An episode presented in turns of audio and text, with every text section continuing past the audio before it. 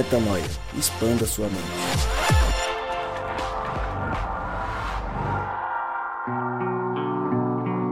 Está no ar mais um episódio, mais um podcast Metanoia, mais um dia em que você expande a sua mente. Como eu sempre digo e repito, meu nome é Lucas Vilches e nós estamos juntos nessa caminhada, caminhada essa que nos trouxe a este momento para conversar de um tema nada fácil, um tema muito pelo contrário, muito polêmico, que começamos no episódio passado deste desta linha é, editorial que temos semanalmente, quando falamos de amor ao inimigo é, e de conceitos relacionados à relação com o próximo, e aí surgiu ali no nossa, na nossa conversa, no nosso discurso do dia, algumas, algumas discussões nossas que, um, geraram uma certa polêmica entre nós, dois, inclusive um certo estresse, e não o estresse de briga, mas o estresse de estressar mesmo, de haver atrito, e três, que pessoas que ouviram o nosso podcast, ouvintes nossos, pediram para a gente explicar um pouco mais do tema. Afinal de contas, quem nos escuta gosta de expandir a mente e quer expandir a mente toda vez que nós damos play ou rec em uma gravação. Sim, estamos falando sobre amor ao inimigo, estamos falando sobre a relação de um para com o outro, e eu queria começar com tudo, Rô, trazendo você. Estamos eu, Rodrigo O. Maciel e Mariana Moraes para falar sobre esse tema. E eu queria trazer primeiro o Rô, para ele dar uma contextualizada e uma resumida no que a gente falou do meio para o final do episódio passado e explicar rapidamente que ponto é esse, vou ponderar e a gente segue falando sobre esse conceito que engloba o fato é, que o Rô vai trazer para a gente agora, puxando uma ponte do episódio que nós é, fizemos há duas semanas. Fala aí, galera. Graça e paz, Lucão, Mari, que todo mundo tá na mesa aqui. A gente estressou, como diz o Lucas aí, esse assunto, esticando ele para todos os lados aqui, talvez com é, um pouco mais de tempo de mesa, a gente consiga explicar assuntos que são um pouco mais delicados como esse. A gente costuma dizer aqui dentro do Metanoia que a gente tem uma pauta bomba, que em algum dia, em algum momento, talvez a gente solte aqui com vários assuntos que são polêmicos, mas que a gente sempre toma um cuidado para que as pessoas não compreendam aquilo que a gente não quis dizer e eventualmente é, exista uma comunicação é, capenga, né?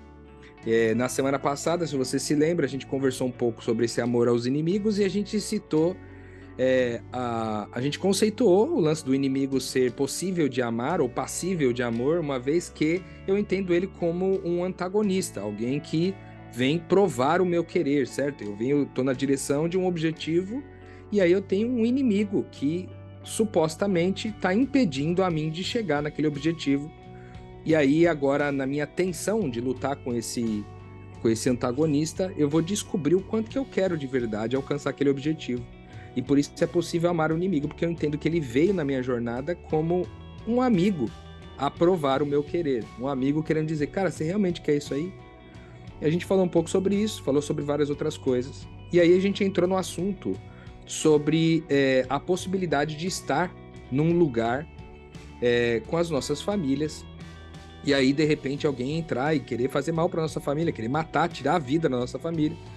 E aí eu sugeri que a gente fizesse uma imaginação aqui, né? eu, Mariana e Lucas, os três na mesma situação, tendo os três atuado de forma diferente. Né? O, o Lucas, por exemplo, na luta contra o, o, o agressor, perde um braço, mas consegue salvar a família. E o agressor não morre. É, no meu caso, eu decido sei lá, na luta com o cara, decido matar ele. E a Mariana decide se colocar na frente dos filhos dela, toma um tiro no peito, morre. E os filhos permanecem vivos, o ladrão foge, mas ela é ofertada em sacrifício naquela ocasião. E eu disse que, considerando que os três eram filhos de Deus, os três tinham o Espírito de Cristo, os três fizeram aquilo que creram de fazer, logo é, eu entendo que o julgamento não faça sentido absoluto, nenhum. Lógico, Mariana citou aqui offline, o julgamento não faz sentido nenhum em momento algum, nem quando a pessoa crê, nem quando a pessoa não crê. Mas o que eu quis dizer é que nesse, nesse momento eu não posso olhar para o Lucas e dizer que ele fez errado ao perder um braço. Mariana fez errado ao perder a vida. é em função da família e o Rodrigo fez errado porque matou o agressor, né? Porque os três fizeram o que creram, né? E nessa ocasião a gente entendeu que o julgamento não faria sentido, né? Ele, já que ele nunca faz sentido, também nessa ocasião não faria sentido.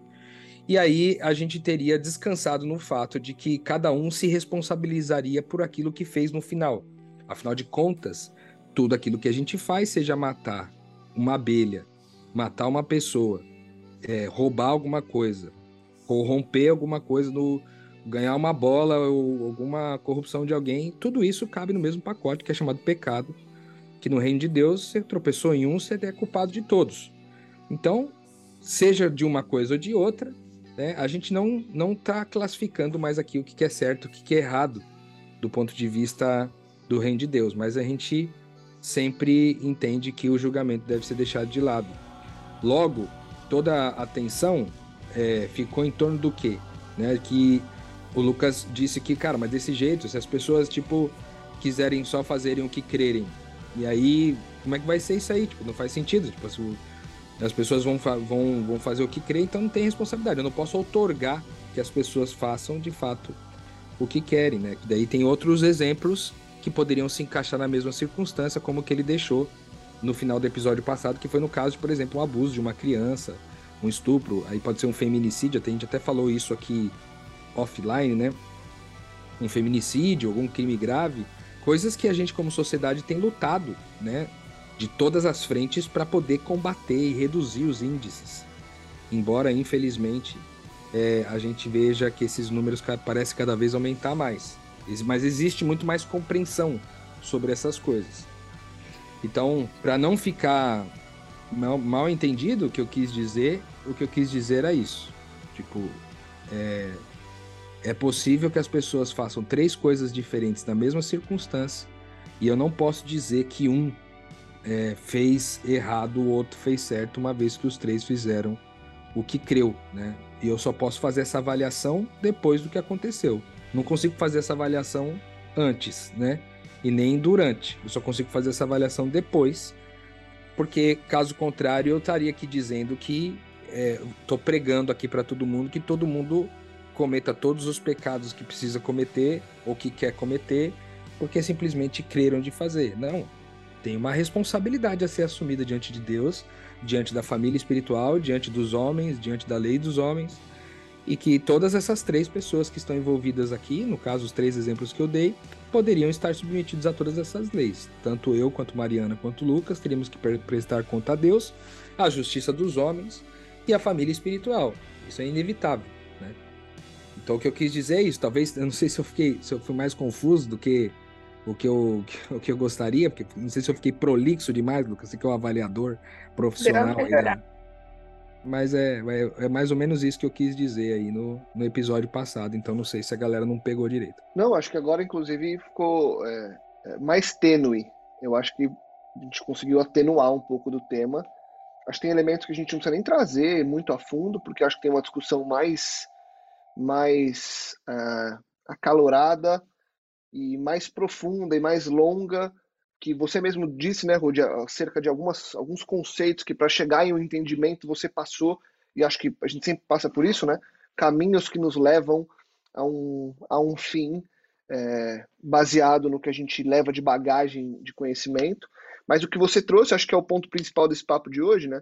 É o lance do não julgamento, é, do olhar para o outro sem julgar.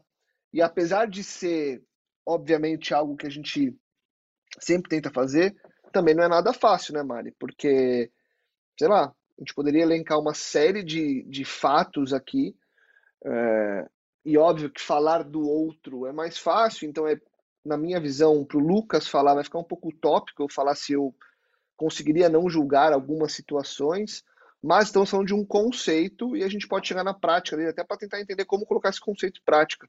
É, nesse conceito, como que é isso de você realmente não julgar da onde que vem e para onde que vai, porque a gente vive numa sociedade hoje em que o mal está instalado, em que é, existem atrocidades das mais absurdas, e óbvio que a gente tem que dar uma é, ir no extremo para entender o como é esse não julgar, mas que não é fácil. A minha pergunta é, como é que isso se dá Então, de que conceito que a gente está falando e se para você, Mari, isso tem sido possível, olhar para o seu ao redor, ver as situações do dia a dia e não julgar as pessoas pelos atos que, ela cometem, que elas cometem. Eu ficaria muito feliz se a gente conseguisse abordar esse tema do julgamento é, de modo que a gente conseguisse é, se aprofundar e solucionar algumas questões, né? E principalmente diferenciar o julgamento do discernimento. Eu não tenho essa expectativa, porque,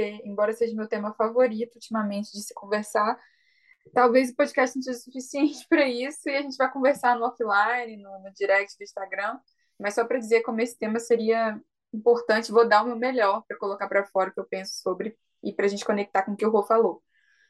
É, cara, eu costumei, costumei dizer né, nos últimos episódios que. Costumei, isso não deve fazer nenhum sentido como um verbo, mas estou cansada.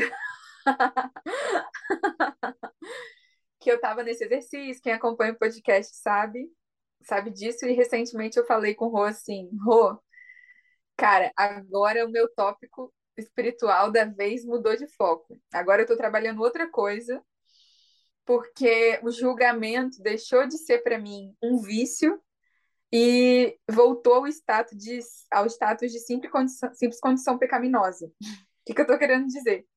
Eu era viciada em julgar o tempo inteiro. Meu corpo, os meus olhos, a minha mente, ela era totalmente acostumada a julgar tudo o tempo inteiro. A, a exercer juízo de valor sobre as intenções das pessoas o tempo inteiro, sobre as minhas intenções. E isso me consumia a maior parte da energia o tempo inteiro. Quando eu declarei guerra de forma radical e parei de passar pano para minha mente julgadora, obviamente eu não fui liberta desse espírito de acusação plenamente, né? Porque eu ainda estou aqui e ele permeia nossa nosso imaginário, nosso inconsciente coletivo, tudo mais mas eu não me sinto mais viciada nisso. Quando eu quero dizer que se tornou uma mera condição pecaminosa, eu quero dizer que isso para mim é tão tentador quanto fofoca, que é uma coisa que eu tenho preguiça de fazer. Tem pecados, né? Tem comportamentos que a gente é, gosta mais ou se identifica mais, tem mais dificuldade de lidar. Algumas pessoas têm mais dificuldade com lascívia, outras não estão nem aí para sexo ou coisas sexuais. Para mim, fofoca nunca foi uma grande tentação, mas julgamento era. Então, meio que eu equilibrei, assim, deixou de ser um vício. Eu diria que eu responderia dessa forma a sua questão prática do papel de julgamento é, na minha vida hoje. É, e sobre como exercer isso, ou, ou, direcionar isso, conectando mais com o que o Rô disse, quando ele falou assim, quando ele falou, Rô, é, o Rô disse, se a pessoa fez o que creu, eu não vou exercer um julgamento. Quem sou eu para julgar? É, eu, eu, a gente discutiu bastante, assim, depois que acabou a última gravação. Eu fiquei brava até durante a gravação. Quase que eu empurrei o Rodrigo da cadeira e fui eu a inimiga que ele teria que não julgar. Porque eu tinha expectativa de falar de outras coisas no episódio e ele foi lá e trouxe isso. Eu queria bater nele durante o episódio inteiro. É, mas que eu, o que eu quis dizer e disse para ele né, na nossa longa conversa, nas nossas longas conversas depois daquele podcast, foi que condicionar, ou numa frase, por mais que não seja o que ele queira dizer, ele falou depois. Tipo assim, dizer que se a pessoa fez o que creu, eu não posso julgar, já pressupõe um julgamento se a pessoa creu ou não. Né? Com essa fala do episódio aqui, desse aqui que a gente está gravando, ele já deixou mais claro que ele, na verdade, está alinhado comigo nesse ponto. É, mas a gente não pode é, eleger condições, né, como igreja aqui, a gente está agora falando, acho que por nós, né, a gente não pode abrir exceções ou, ou sequer dar a entender que algum julgamento é tolerável, porque Jesus, na verdade, aboliu isso da nossa dinâmica por agora, assim. E finalizo aqui minha fala para a gente continuar o rumo da prosa de outra maneira que muitas das vezes a gente tem dificuldade de deixar o julgamento porque a gente não confia na justiça divina de verdade, sabe? Teve uma frase assim que veio à minha cabeça bastante enquanto o Rô falava, que está lá em Hebreus 10, que diz assim: Terrível coisa é cair nas mãos de Deus vivo. Quando você tem noção né, desse fato, né, terrível coisa é cair nas mãos de Deus vivo, está em Hebreus 10. Eu acho que a, uma, a maior ferramenta para você parar de condenar as pessoas é levar a sério o fato de que haverá colheita. De cada intenção, cada motivação será expandida no tempo devido, de forma justa, pela única pessoa que é capaz de ver todos os fatos do processo. Então, quando eu tiro de mim a, a vontade de julgar, eu não estou abolindo a lei da semeadura. Eu estou só abrindo mão da minha necessidade infantil de julgar mal as pessoas. Então, acho que essa é a direção que eu queria chutar a bola aqui. Que abrir mão de, do julgamento não é dizer que não existe consequência, é você ter a certeza de que você julga mal, porque você sabe pouco. Essa, essa frase ela é importante, né, Rô? o, o julgamento estar mais associado com o nós sabermos pouco e, e, sermos cientes disso do que qualquer outra coisa, né? E como que é essa prática para você, Rô? Observar, entender e não julgar. Como é que isso se dá no dia a dia de quem está buscando essa expansão de mente? É, então, hoje eu acho que tem algumas coisas que compõem essa compreensão. É, biblicamente falando, teologicamente falando, mas existem também várias linhas da filosofia que também dependem essa mesma, defendem essa mesma linha. É, a começar que quando é, a gente tem os nossos primeiros pais ali, eles têm duas árvores naquele jardim. Uma árvore tem um nome que chama bastante atenção, mas pouco se fala sobre, que é uma árvore do conhecimento do bem e do mal, né? Uma árvore do conhecimento do certo e errado, do que se deve e do que não se deve fazer.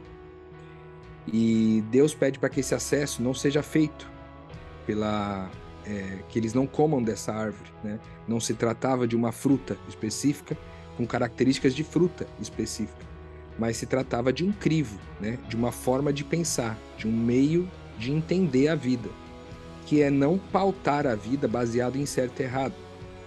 É, quando Eva vai até ali, ela é seduzida pela serpente a ter esse acesso ao conhecimento do que é certo e do que é errado. O problema é que o conhecimento do certo e errado é extremamente limitado para qualquer um de nós seres humanos, porque nós não temos a big picture sobre aquela pessoa. Nós não temos a visão do todo. Nós não temos o que está no coração daquela pessoa na hora que ela cometeu determinada coisa nós não temos a história dessa pessoa, nós não temos o acesso ao inconsciente dessa pessoa que compõe mais do que 99% do que essa pessoa tem na mente. Nós não, não, não temos acesso às suas estruturas familiares, nós não temos acesso aos seus motivos, porque só Deus lê o profundo do coração. Então, quando ele fala não acessem o conhecimento do bem e do mal para Adão e Eva, ele está dizendo sobre não acessar para gerar um julgamento que vai ser, é, a, vai ser incompleto sempre. E por ser incompleto, sempre será negativo, sempre será ruim. Porque o, o julgamento completo só quem pode fazer é Deus. É Deus quem faz esse julgamento final, porque só ele tem a big picture daquele ser humano. Por isso que todos os nossos julgamentos são pobres. Né? É lógico que nós temos juízes no nosso meio, eleitos de uma forma direta ou indireta pelo povo. O povo escolheu pessoas ou os mecanismos institucionais escolheram pessoas para estar em posições de mediação, o que muda significativamente o contexto de trabalho daquele ser humano que é um juiz para o meu trabalho que não sou juiz. Né? Não cabe a mim decretar uma pena para aquela pessoa, mas cabe ao juiz, pelo seu papel profissional, fazer um estudo do caso e ele vai analisar uma big picture o mais o máximo de big picture que puder, coisa que eu também não posso fazer, mas ele com certeza acessa uma big picture maior do que a minha, que não sou capaz de acessar em nada. Por isso a nossa finitude em fazer qualquer tipo de julgamento. É, eu posso bater o olho e falar, olha, isso aqui não senti cheiro de bondade aqui. Você pode até dizer isso, mas não quer dizer que não tenha cheiro, né? Então, essa, essa, esse julgamento é muito desafiador de deixar de, de deixar de fazer, né? Porque é, existe um, um, E aí, indo para o ponto de vista da filosofia, existe um, um mecanismo de racionalidade, de, de materialismo, né? Que é fruto da revolução industrial ali, da revolução da ciência e tudo mais, que nos ensina a ter um pensamento de certo e errado, de julgamento, de resolver o problema apesar das pessoas. Mas também existem outras linhas que vão defender que a gente não busque o culpado pela questão, mas busque entender o que aconteceu, né? E entender o que aconteceu não quer dizer que eu aceito o que aconteceu mas quer dizer que eu entendo, eu entendi o que está por trás de tudo aquilo, né? Para que a gente possa aprender como humanidade e evoluir em novos passos, né? De uma geração para outra, a gente possa ir evoluindo nesse sentido. Eu acho que, pensando desse ponto de vista, é, facilita muito a gente não, a gente entender, é, é, logicamente, que não faz sentido julgar. Porém, às vezes o impulso é maior. Né? E o impulso é muito grande para poder julgar, por quê? Porque a gente quer acessar a árvore do conhecimento do bem e do mal. A gente quer ser Deus sozinho, a gente quer ser Deus sem Deus, para dizer, eu sei o que é certo, você não sabe, você tem que pagar por isso aí. E isso é o grande desafio da gente, de não acessar essa árvore. Existe uma outra árvore no jardim, que é a árvore da vida, que é a árvore que nos leva a entender o seguinte, cara, é, agora nós não crivamos mais a vida pelo que é certo e errado, mas nós crivamos a vida pelo que gera vida. Cara, gera vida isso aqui. Gera vida. E aí eu só posso crivar a respeito de mim mesmo. Só posso crivar a respeito das minhas ações, a respeito dos meus procederes, das minhas atitudes. Aí eu vou dizer, isso aqui gera vida? Para mim. Gera vida através de mim e apesar de mim? E não jogar o crivo para o outro de novo, porque senão eu estou legislando novamente sobre a, sobre a vida dele. Salvo, única exceção, aqueles que têm o papel de juiz. Afinal, lhe foram conferido o papel de justiça dos homens. E para aqueles que estão debaixo da lei, é essa lei que vale. Né? É, eu queria só dar uma carteiradinha aqui, se possível for, porque a gente quem estuda direito sabe que existe uma série de princípios e regras, né, que tornam um julgamento de um juiz num processo legal algo totalmente diferente de um julgamento espiritual. É, o juiz, por exemplo, ele só trabalha com o que está nos autos.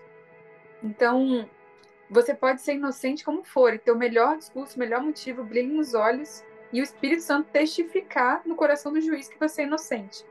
Mas se você não tem um advogado que colocou nos autos tecnicamente aquela prova do, da perícia, do que aconteceu, é, é, dever do juiz decidir conforme os autos. Ele é pago para ver aquilo que é visível e avaliar tecnicamente se os protocolos foram cumpridos e até na hora de decidir uma pena, ele não pode inventar uma pena na cabeça dele, ele tem que justificar com frações e vários cálculos o, o, a condenação. Então, o ofício judicial ele é totalmente compatível com não julgamento. Eu, inclusive, posso falar aqui como advogada criminal que já exerci isso, é perfeitamente plausível para mim defender uma pessoa que eu sei que é culpada de um crime na execução penal, por exemplo. Porque se a lei diz que o livramento condicional é com a fração tal, é direito legal para mim levantar a mão e dizer a fração foi cumprida. Não estou exercendo juízo sobre o cara ser culpado ou não do crime, porque não me cabe, não cabe nem ao advogado, nem ao juiz, sequer o promotor. Ninguém é pago para avaliar o caráter das pessoas, é, pra, é pago para que a técnica legal seja cumprida. É, e outra coisa, só para completar isso que o Lucas perguntou, porque eu pensei duas coisas bem práticas aqui que ajudam bastante nesse processo. O Rô já se aprofundou mais nessa questão né, do saber que você vai julgar mal é uma bela motivação para você parar de julgar e não abolir a existência da, da consequência. E eu gosto muito de um ensino que fala sobre a, a atenção. Fica curiosamente mais fácil julgar menos à medida que você realmente olha nos olhos das pessoas e observa as situações em profundidade. Às vezes parece que você falar assim, ah, não vou pensar sobre isso, vai ajudar. Mas muitas vezes você imergir em visitar aquela pessoa, visitar aquele presidiário, visitar aquela pessoa descontrolada, conversar com essa pessoa, se relacionar com a pessoa que fez a atitude que você não gostou, torna mais fácil de exercer o amor de Deus assim naquele momento, que é contemplar sem exercer juízo de valor sobre o coração. A segunda coisa que eu queria dar de chave também é a gente focar nas intenções e definir isso como julgamento. É libertador poder gostar e não gostar de algumas coisas. É libertador, é, aqui sendo até um pouco redundante, exercer a sua liberdade de intervir na realidade de acordo com aquilo que você gosta e você não gosta. Exemplo, eu, eu vejo um homem agredindo uma criança, eu não gosto disso. Eu realmente não estou interessado no porquê ele está fazendo isso. Eu não acho que ele é um monstro, não acho que tem que descer fogo do céu. Eu não estou nem ocupada em pensar por que raios ele está fazendo isso. Mas eu não gosto de criança apanhando. E se eu não gosto, eu posso pegar a criança pelo braço e ser tão livre quanto ele está sendo para fazer aquilo que está dentro do coração dele, seja lá o que for, que naquele momento é agredir uma criança, eu também sou livre e tenho autonomia para exercer o que está dentro do meu coração, que é tirar aquela criança da agressão. E assim, ser livre para não gostar das coisas e intervir na realidade é muito mais fluido, né? Do que a gente se colocar num papel de não penso sobre, não me meto, não posso me meter, não posso não gostar, não eu tenho que ser fofinho sempre, concordar com tudo sempre e achar que cristianismo é isso.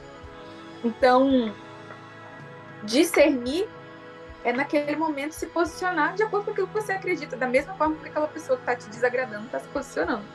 Isso muda muita coisa, porque alivia a pressão é, e torna esse processo muito mais factível, né? De não julgar. E, e é isso, acho que tirar essa pecha de bonzinho e colocar muito mais sobre essa reflexão é, é irrelevante e eu vou focar naquilo que é importante, ajuda é bastante. Inclusive, quando você julga menos e perde menos tempo pensando sobre a intenção das pessoas, a sua intervenção para benefício dos vulneráveis tende a ser maior, mais numerosa. Porque você não está gastando energia com coisa que não te cabe. Você está focando em intervir de acordo com aquilo que você acredita. Está dentro de você, sabe? um detalhe importante sobre o que a Mari falou aí, Lucas, desse lance do juiz, que eu acho que vale a pena ponderar, que como o cara faz uma análise técnica baseada no que o advogado, né, colocou sobre os autos, né, as, as provas e a argumentação e tudo mais que foi feito, não quer dizer que o veredito que foi dado no final foi justo, né? Ele só foi tecnicamente correto, o que não necessariamente indica que foi justo.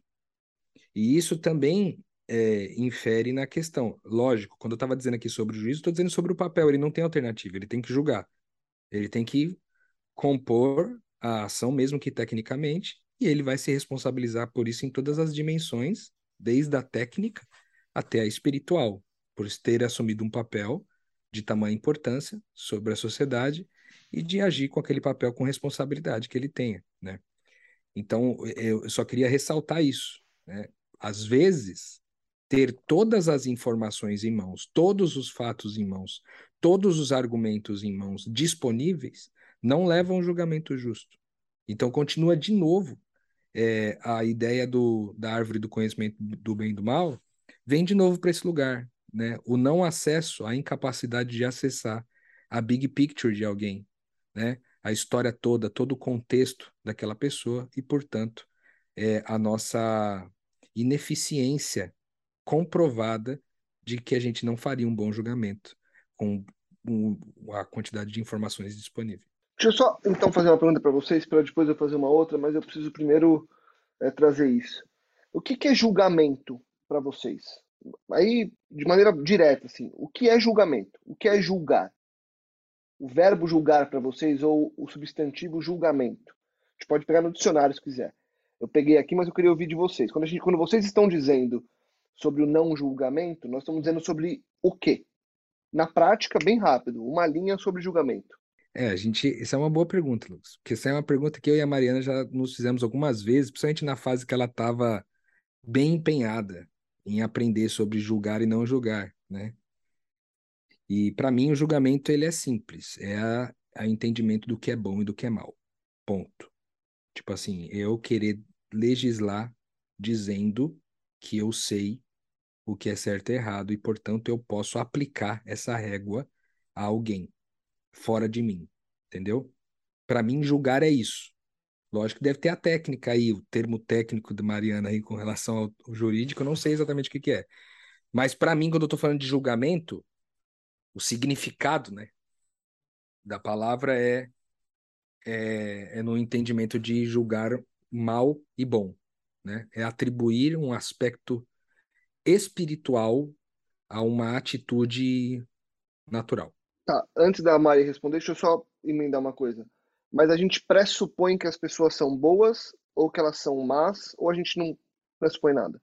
Então, se a gente parar para pensar em tudo que a gente viveu até aqui, que a gente construiu como metanoia, como conhecimento de entendimento do reino, eu creio que a gente pode concluir que, embora eu não saiba se as pessoas estão animadas num espírito mal ou bom, eu sempre vou tratá-las como se elas estivessem animadas no bom.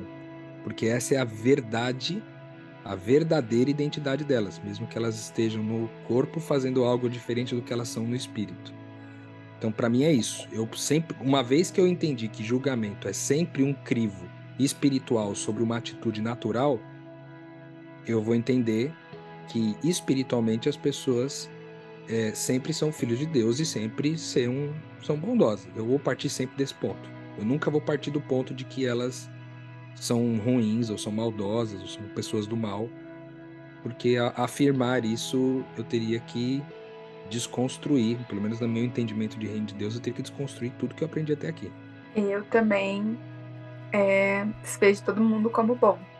A, nessa vida aqui, é nisso aí que eu fico, assim é, para mim. E subscrevo tudo que o Rô disse. É agora em relação ao conceito de julgamento, direto e reto, de uma forma mais prática, eu diria assim: quando eu olho para o comportamento de alguém e eu poderia usar a frase, a pessoa poderia ter feito diferente. Quando eu aplico essa frase de alguma forma eu pego agora, né? Que a pessoa está vivendo ali, eu digo, aquela pessoa poderia ter feito diferente. Para mim é essa avaliação é uma avaliação de tirar a ação da pessoa e julgar, exercer um processo de julgamento. Aquilo ali não deveria ter acontecido e a pessoa poderia ter feito diferente. É esse raciocínio para mim que é o raciocínio julgador. Não, eu peguei, eu perguntei isso porque é, da pressuposição do bem porque se a gente não julgasse. Porque eu, eu entendi eu gostei do que o Rô trouxe, porque não há o julgamento de aquilo ser bom, porque a raiz daquilo é bom. Então, o, o nosso natural é o bem e eu julgo para o mal. Porque senão seria uma Acusador. vida prática, né? É, não, senão seria uma vida prática, né? Eu não digo nem ser bom nem ser ruim, eu tô no muro. E óbvio que a gente Escapista, sabe, né? Exato. Nós sabemos o que é uma ação boa e uma ação ruim, uma ação bondosa e uma ação, uma ação maldosa. O que nós estamos vendo, ou que pelo menos eu entendo e que eu tô aqui pro Lucas, né? Acho que a gente sempre tem posições pessoais que se unem, mas que para mim fica muito claro é que o que a gente não quer é dar valor a elas e usar elas como uma régua para medir o que os outros fazem ou o que acontece para não apontar só para o outro apesar de saber que o Putin mandar um milhão de bombas para a Ucrânia e matar um milhão x mil pessoas lá, não é uma ação, no mínimo, no mínimo não é normal. Agora, o quão ruim é isso, enfim, tô só, não é normal, não é uma coisa que você vai assim fala, ah, tá tranquilo, beleza, tá beleza, isso aí vamos bater palma, vamos sorrir pro cara. Não, e, e não tô entrando em política, tá? Porque você vai falar, ah, mas e o cara. Vou dizer o seguinte, um cara que faz isso, a gente, pelo menos eu preço, eu, eu olho e falo, bom, é, não é bom. E aí é por isso que eu estou dizendo que eu entendo também, e por isso que eu comecei perguntando do como fazer a prática, porque eu, Lucas, apesar de concordar, entender e tentar buscar, eu não consigo ver a prática disso, porque eu vejo qualquer pessoa que fez qualquer maldade e eu julgo na lata, na lata. Você vê qualquer notícia passando na televisão e você fala assim, meu, isso é um absurdo, puta, eu acho que é um absurdo. E óbvio, né? Tem os mecanismos legais, ponto. Tem os mecanismos espirituais, ponto. Eu, enquanto cidadão desse mundo, enquanto pessoa em desenvolvimento, olho, é, e aí lembro do episódio que a gente gravou sobre o Will Smith, quando ele deu aquele tapa na cara do, do, do Chris. Uh, esqueci. Chris, Chris Rock? É Rock? Chris uhum. É, e que a gente falou disso, né? Que a da carta dele, que ele fala assim: Eu sou um ser em aperfeiçoamento. Eu, Lucas, enquanto em aperfeiçoamento, eu olho e julgo. É, feliz ou infelizmente. Mas eu entendo o que a gente está falando e eu acho que é um caminho a se seguir, né? De você cada vez menos é, colocar valor e pesar o valor dessas ações e cada vez mais olhar para aquilo que importa. Porque acho que no fim do dia é isso também, né? Não, isso não deve nos importar. Tem coisas muito mais importantes no fim das contas, né? Até porque eu acho que tem um negócio aí que é o seguinte, é igual a situação com os políticos e várias outras pessoas que a gente muitas vezes não concorda com o que essas pessoas fazem, e o excesso de julgamento sobre essas pessoas vai produzir muitas coisas negativas, dentre elas o ódio, o ranço, né, que a gente tem pelas pessoas. Isso feriria Provérbios 6, quando diz que a gente não a abominação para Deus é que a gente separe as pessoas, né? A gente cria separação entre os entre os homens. Afinal de contas, Jesus disse em João 17 que nós somos um. Nós somos um, a mesma pessoa.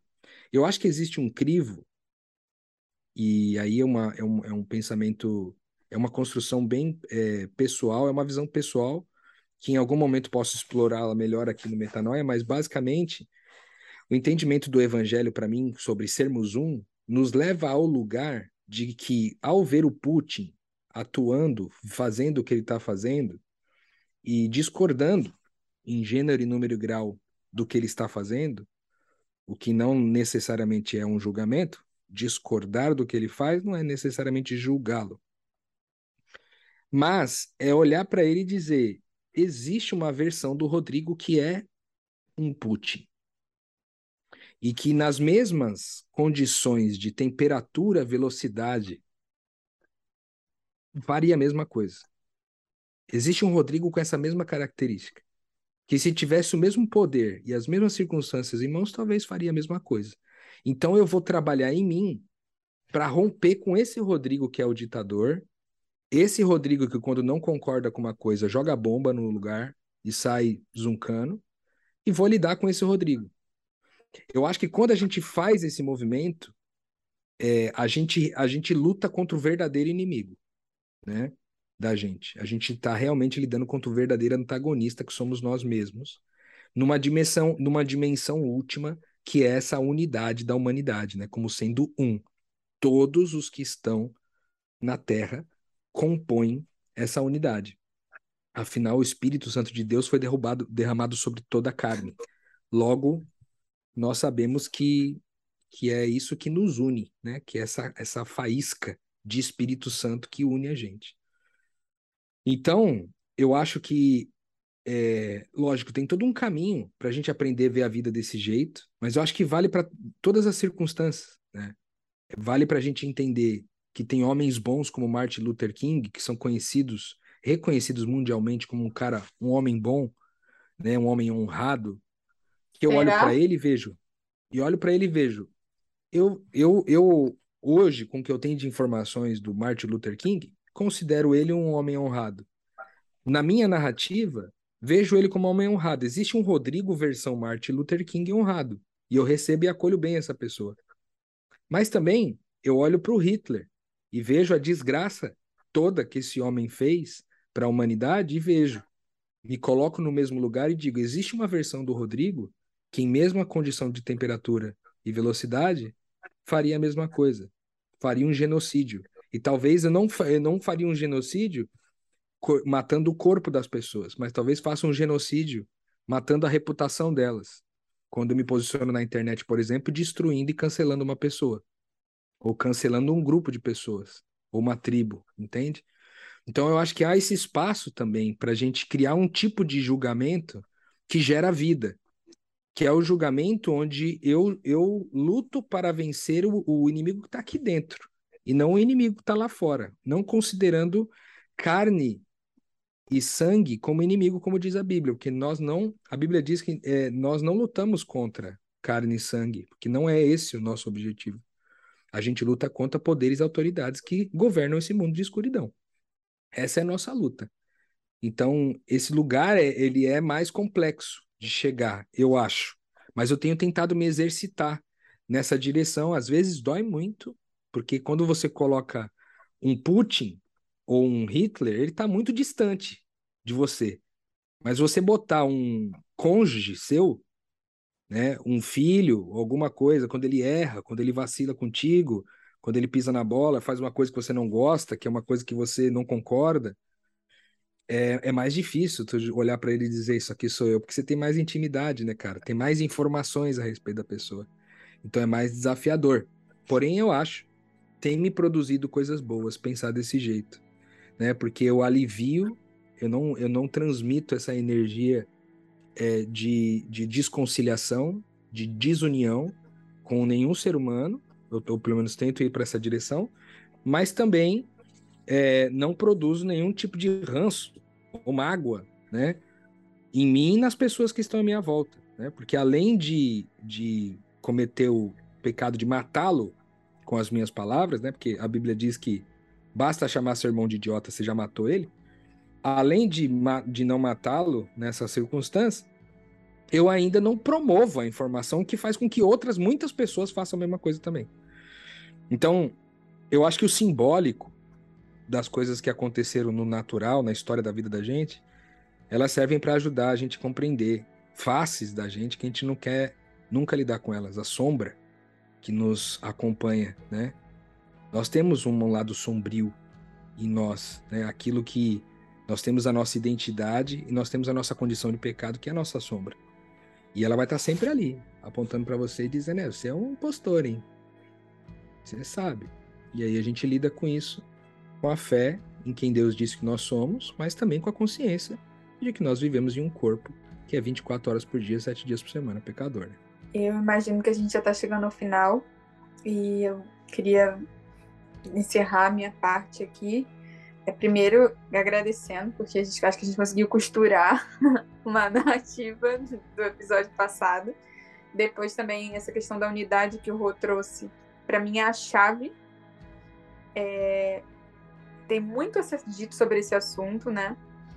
E inclusive o fato de que julgar nós mesmos também não é proveitoso e também não temos essa autorização. Inclusive o apóstolo Paulo fala isso algumas vezes e fala nem eu julgo a mim mesmo, que não tenho autoridade para isso, nem. Então, o, como é que a gente confronta o ego, então? Como é que a gente percebe, né? Eu acho que essa unidade que o Rô trouxe, ela é um grande sinal de tensão do ego eu não tenho que avaliar por que eu estou fazendo isso, qual a minha motivação para fazer isso, se eu poderia fazer isso diferente, ou qualquer coisa desse tipo, se é bom ou mal o que eu estou fazendo. A questão é, eu me sinto em unidade com a pessoa que naquele momento está me incomodando, eu sei que tem um pedaço meu que é essa pessoa e, e que eu não vivo sem ela, que não há como aquela pessoa existir longe de mim, eu acho que isso que queima o ego, quando a gente se vê como unidade. E é um bom caminho sem julgamento e que promove eh, a mortificação do, do eu, né? E queria também dizer que quando o Lucas disse é, isso de que ele tenta, mas na prática ele olha e pensa, nossa, esse cara é um bosta, ou não acredito que ele fez isso, essa situação é ridícula, ou, ou julga assim. É, quando eu ouço alguém dizer isso, Lucas, o sentimento que me vem, juro por Deus, é tipo assim, sabe quando você vê uma pessoa rolar a ladeira e bater de cara? Você fica, eita, não, aí pegou. é tipo isso. Porque é tecnicamente impossível que você aplique no fundo, que a sua alma aplique uma medida diferente para esse ser que você disse da que você aplica para si mesmo. Porque no fundo é uma unidade. O fato é, Jesus disse, é uma unidade. Então, toda declaração que você exerce em relação a qualquer outra pessoa é uma declaração sobre você mesmo. Então, quão intenso é o seu auto-chicote? E qual a relevância disso? Para esse projeto que você narrou, né, citando Will Smith, e essa foi a minha motivação em dedicar, me dedicar um ano para estudar isso, é que existem coisas preciosas na nossa trajetória aqui na Terra que são desperdiçadas pelo julgamento, em especial o auto-julgamento. Mais até o auto-julgamento do que o julgamento da, do corpo de outra pessoa. Porque a gente gasta um tempo reclamando do que as outras pessoas fazem, mas a gente gasta muito mais tempo se culpando e se condenando e deixando de viver privilégios. Então, uma mãe que está ouvindo esse podcast que gasta o tempo que você gasta julgando, se julgando questionando se você é uma mãe boa, uma mãe ruim, interfere diretamente nos privilégios que Deus preparou para que você vivesse com seus filhos. Porque esse, esse tempo não vai voltar e é um tempo jogado no lixo, entende? Então, quando a gente fala para você não julga outra mãe que, tá, que a criança está fazendo birra na fila do supermercado, não é porque é errado. Não é porque Deus não gosta só porque está na Bíblia. É porque é tolo. Você está perdendo seu tempo e perdendo o tempo de privilégio que Deus preparou para você. E o processo espiritual, ele é desperdiçado quando você é rebelde e escolhe um processo de, de acusação. Eu falei um jeito meio... Foi um verbo ruim, desperdiçado, mas é que assim, Jesus não trabalha com lógica de acusação. Um espírito de acusação nunca vai ser o espírito de Cristo. Tanto que o nome de Satanás é acusador. Então é literalmente tempo que você está entregando ao acusador. Tempo da sua vida, do seu processo, você poderia estar experimentando a glória de Deus em diversas esferas e você está gastando com acusação. Então, assim, é bom dar essa motivação para a gente acreditar que pode ser diferente, que a gente pode se livrar desse vício, não com a motivação teológica de que isso não é legal, mas principalmente porque o julgamento que eu entrego para qualquer pessoa, o julgamento que eu entrego para mim, e isso interfere no meu dia a dia e eu quero viver aquilo que Deus preparou e não quero viver a terceirização de uma ideia acusatória, né? Do acusador. Eu rejeito dar o meu corpo para que ele exerça esse tipo de voz no mundo, assim. Eu não quero, não fui feita para isso, não vou gastar tempo com isso. Acho que a gente conseguiu chegar num, num, num caminho interessante, né? Acho que a gente conseguiu ser prático, é, trazer uma teoria boa e a gente foi profundo aqui, né, Rô? Que acrescentar para encerrar essa, essa conversa aqui, meu? Cara, eu, eu, eu acho que eu, eu finalizaria esse episódio é, pedindo para você fazer uma avaliação pessoal sobre o seu dia a dia e talvez propor um exercício que você é, tentasse ficar um dia, fazer um exercício de ficar um dia sem é, realizar, sem concluir, porque talvez não começar o julgamento seja bem difícil, mas que você tendo começado o julgamento sobre alguém, a atitude de alguém, seja no trânsito, seja em casa, seja no trabalho, onde quer que seja, tendo começado, você se lembre, cara, hoje eu tô de jejum do julgamento aqui.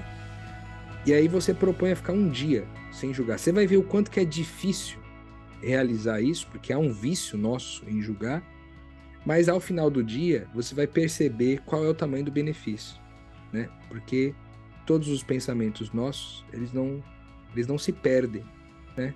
Eles acabam permanecendo na nossa mente e eles compõem muito da nossa saúde mental, da nossa saúde do nosso corpo. Então eu queria propor para vocês, faça esse exercício, um dia de jejum sem julgar. Nada, 100%.